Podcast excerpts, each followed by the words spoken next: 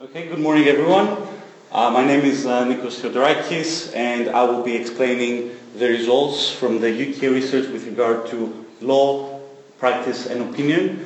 First of all, let me thank Dr. Liz David Barrett of University of Sussex and University of Oxford and Professor Paul Heywood of University of Nottingham for giving me this unique opportunity to work on this project, for trusting me with that and for all their help and support throughout the year.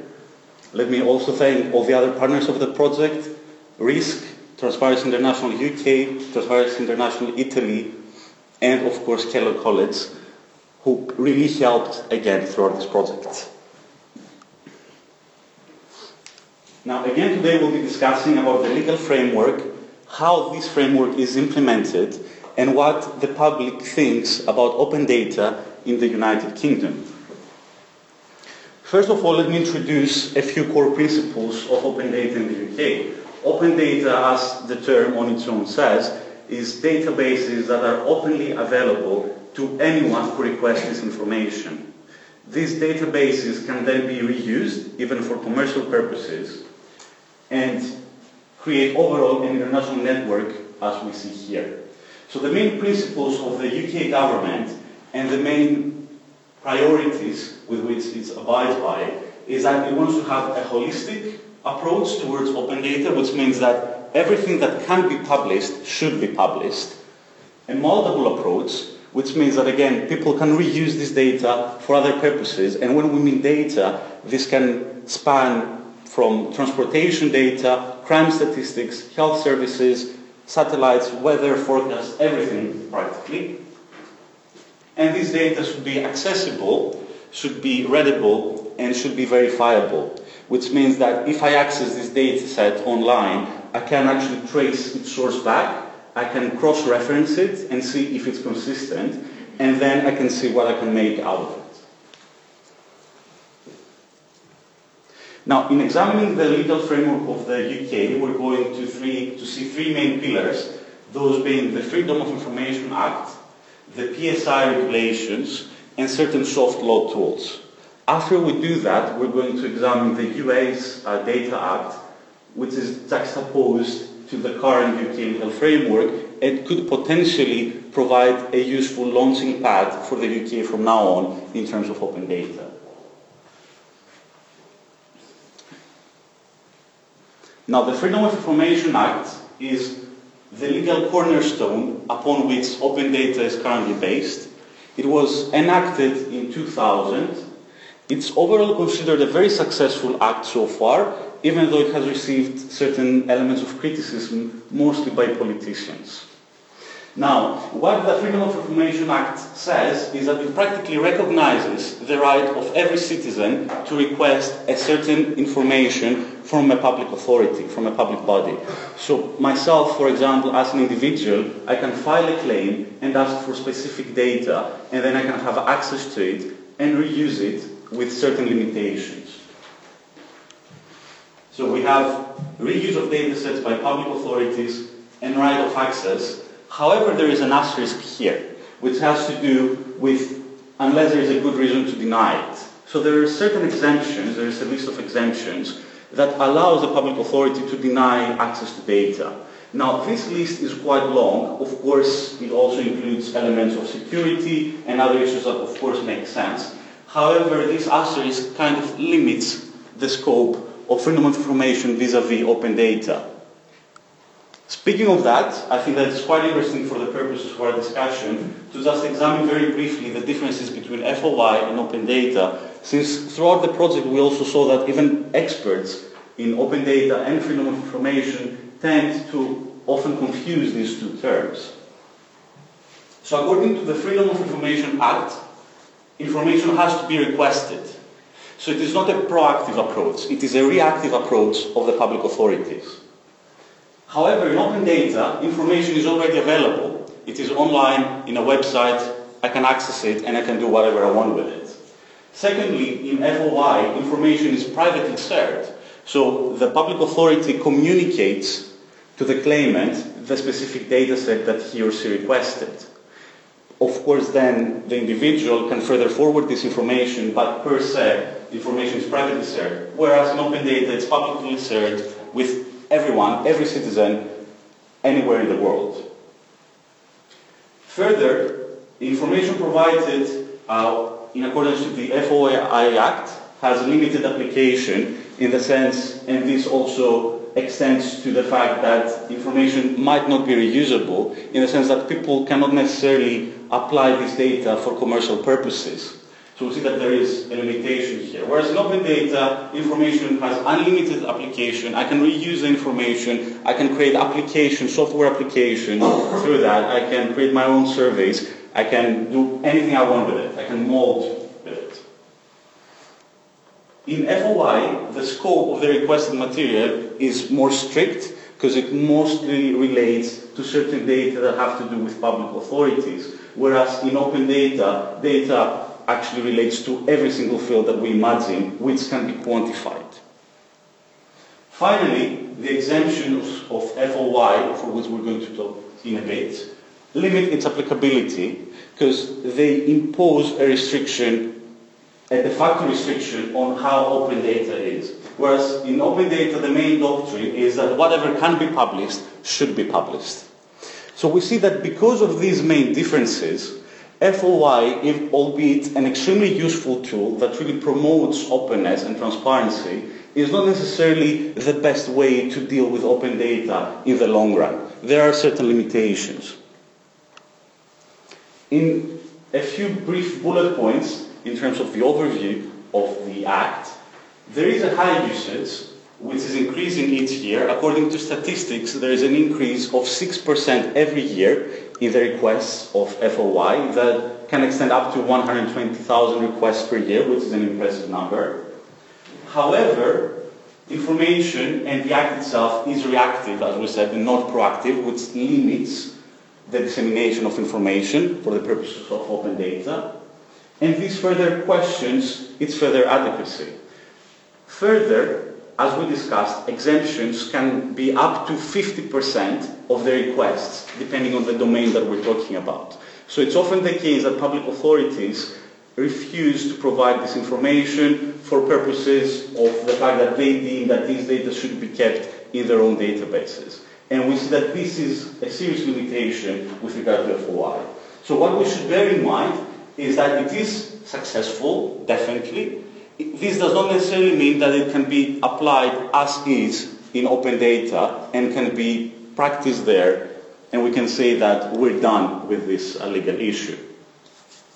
Now let me go to the reuse of public sector information regulation. We have two regulations. Actually, the first of the 2003 directive. What this regulation says is again that individuals can access data provided by public authorities and can then reuse the, these data for their own purposes. So we see that this is kind of closer to the purpose of open data. It has been relatively useful so far. However, overall it is considered ineffective, mostly for reasons, for technicalities that limit its scope, firstly, and secondly because there's a lack of enforcement provisions. As you know, in every legal instrument we have to have a two-tier approach. We have the rule and we have the provision that says what happens if this doesn't work. So here we have lack of enforcement. So we're talking about, to an extent, a toothless act. Now the Commission is currently and has in the past addressed those concerns with the very recent directive of 2013, which however only partly addresses the concerns that we just talked about. The lack of enforcement mechanisms and the lack of clarity in charging fees. Overall, this has been considered as the cornerstone of the European legislation towards open data, and of course, it promotes transparency. However, there are certain weaknesses that we should always bear in mind with regard to PSI. Now, going on to the soft law tools, these are three different tools that the UK is currently using in order to ensure that open data will be kept and that the UK government, since it is committed to openness, it will actually abide by those principles.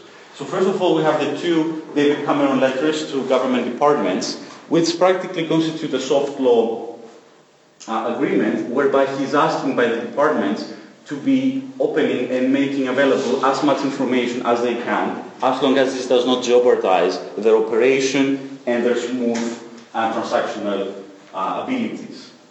Further, we have the Local Government Transparency Code, which is a recent uh, enactment of 2014, which is practically a guide to councils in order to, again, further, it, it, all those acts practically prompt councils and authorities to publish as much data as possible.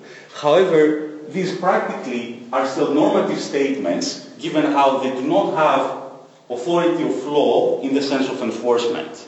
So of course this is what authorities should do, and this is what to a great extent do, to be fair. However, should they not do that, there's not really any, any counter argument as to what we can do.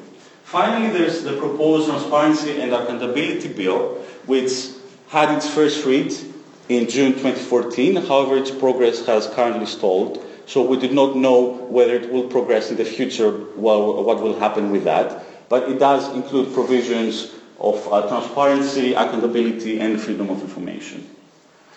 Now, analyzing very briefly what the US does in the field, there is a very recent US Data Act of 2014, which practically did what the soft law instruments currently do in the UK. So it gathered all those elements and it put them under one common legal umbrella, which they call the US Data Act. So practically now they have a very comprehensive, crisp, coherent, simple legislation that promotes open data. They have their own website, as the UK does, and overall this act is considered to greatly expand and extend on uh, openness of data. So we might want to discuss about that also in the Q&A session with regard to how perhaps the US example could be seen as the way to go um, in European countries.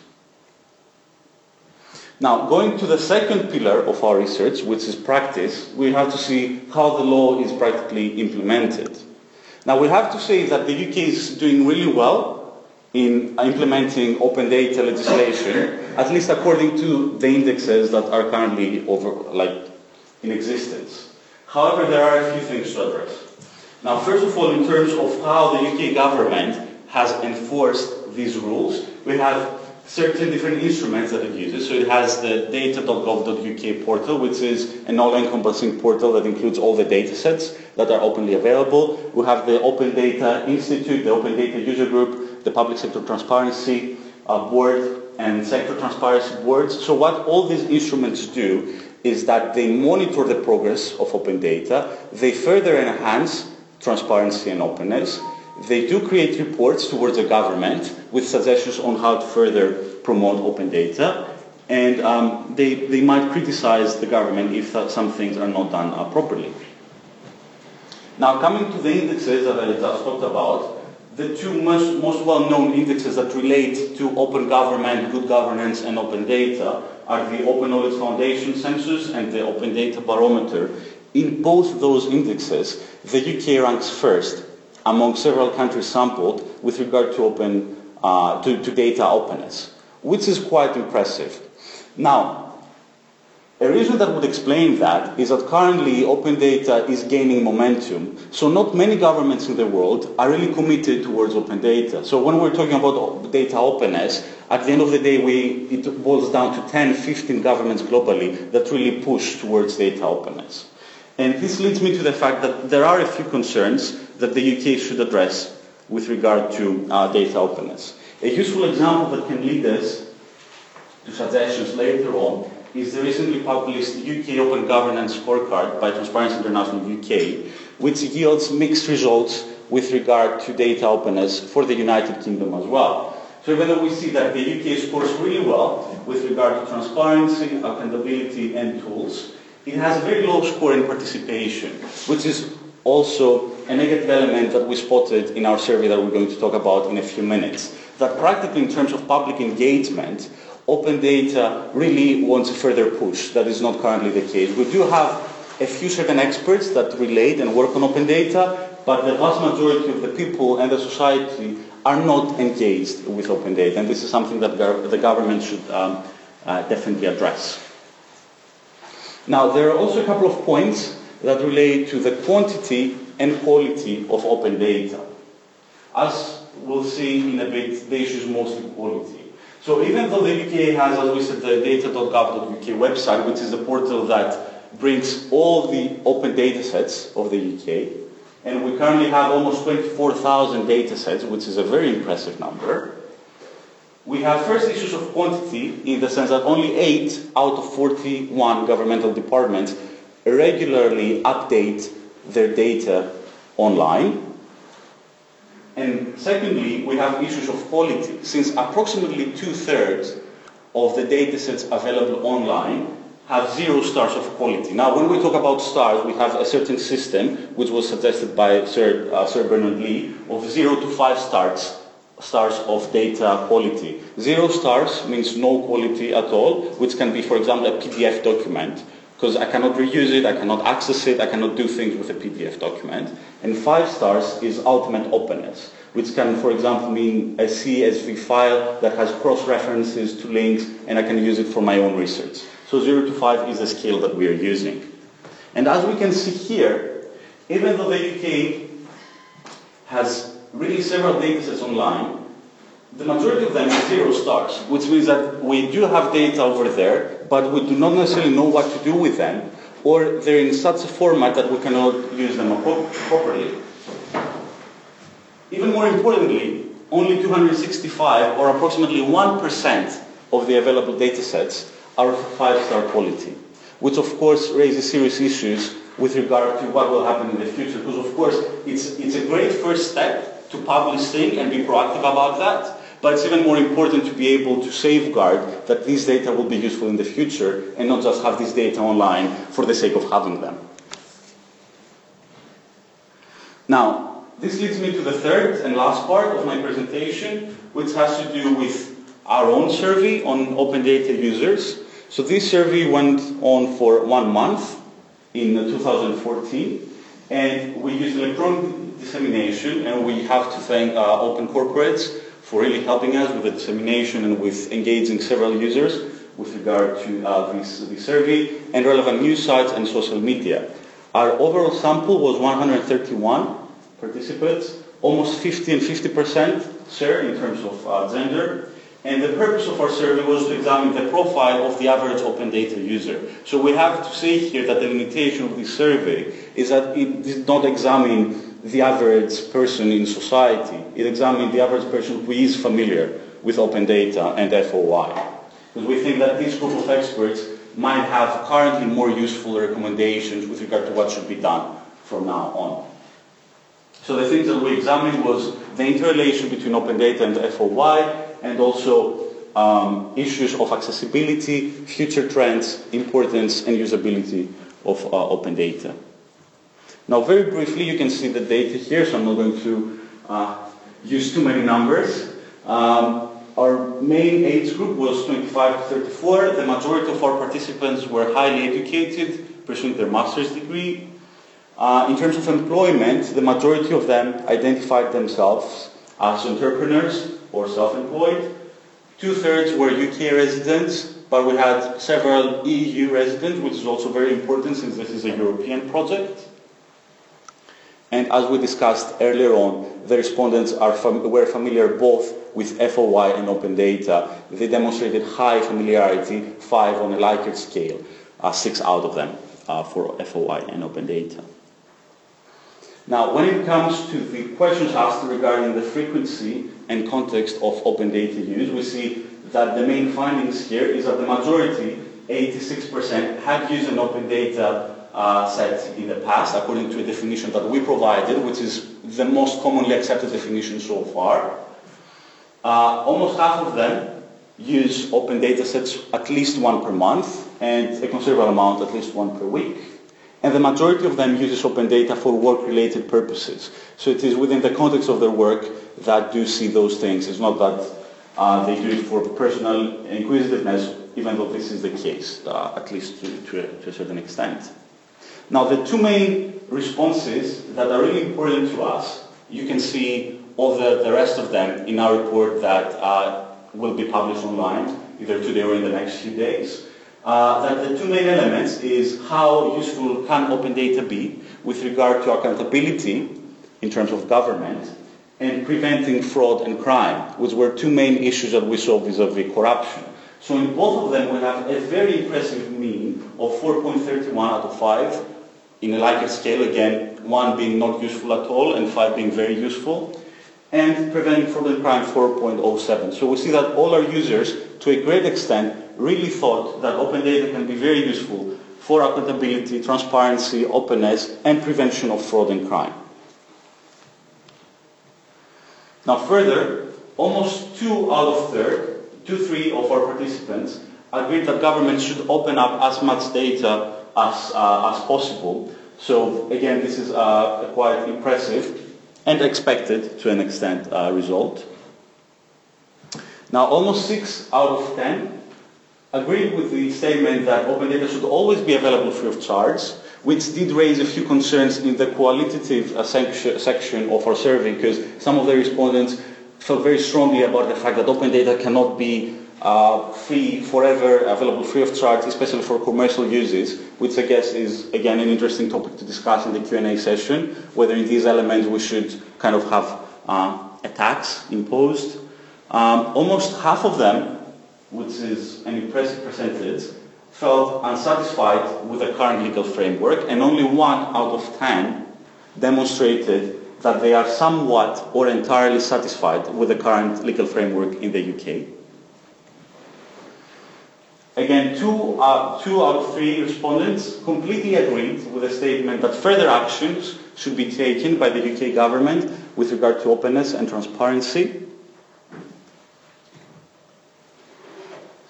which leads us to our main bullet points to sum things up.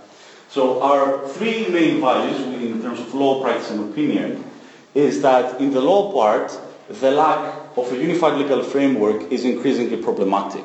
So what we have at hand is working, of course. We have different bits and pieces of, uh, of legislation that do relate to open data. However, we do not have one coherent simple act that relates to open data. So that might be useful in the future.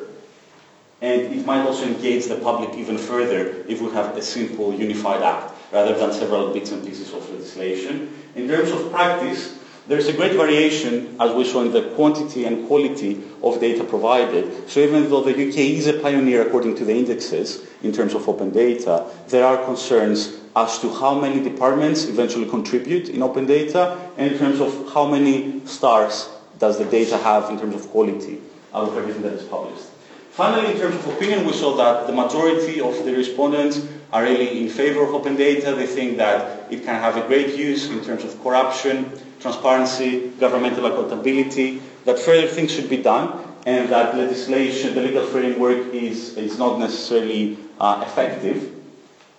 And one of our conclusions is that we do need more skilled intermediaries in order to further the potential of open data, and we do need further public engagement in that regard. Uh, thank you very much for your attention, and I look forward to the Q&A session.